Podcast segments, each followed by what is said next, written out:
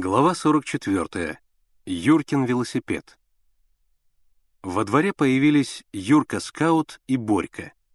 Но они не просто появились, они въехали на велосипеде.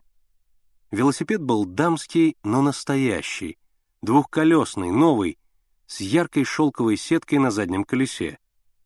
Юра стоя вертел педали, а Борька сидел на седле, расставив ноги и торжествующе улыбаясь во весь свой щербатый рот. Они объехали задний двор.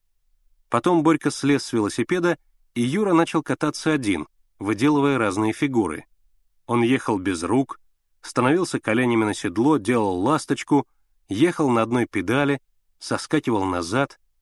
В это время Борька, стараясь привлечь к этому зрелищу всеобщее внимание, орал во все горло. «Вот это да! Вот это дает! «А ну еще, Юрка!»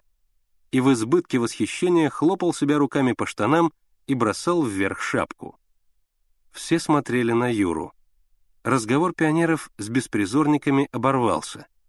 «Это они нарочно», — думал Миша. «Нарочно мешают, чтобы работу сорвать». «Давай их сейчас отсюда наладим», — шепотом предложил ему Генка. Но Миша отмахнулся. «Не затевать же здесь драку, только дело испортишь». Он думал, что же делать, как вдруг увидел в воротах Юриного отца доктора Стоцкого. Юра не видел отца. Он стоял за углом корпуса и вместе с Борькой поправлял цепь на велосипеде. «Юрка!» — крикнул Миша. «Иди сюда!» И подмигнул Генке, скосив глаза в сторону Юриного отца. Юра оглянулся и с недоумением посмотрел на Мишу. «Да иди!» — крикнул снова Миша. «Чего боишься?»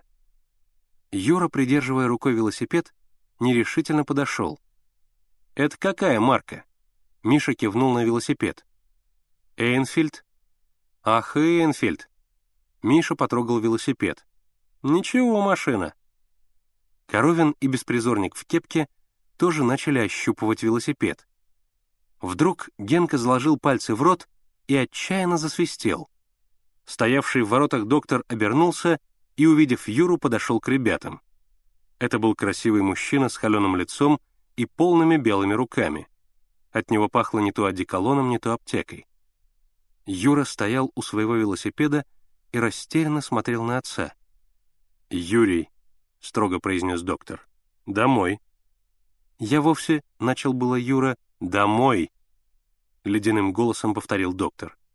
Посмотрел на беспризорников, брезгливо поморщился — круто повернулся и пошел со двора. Придерживая рукой велосипед, Юра побрел за ним. «Здорово разыграл», — сказал Коровин. «Не задавайся», — поучительно добавил беспризорник с веснушками.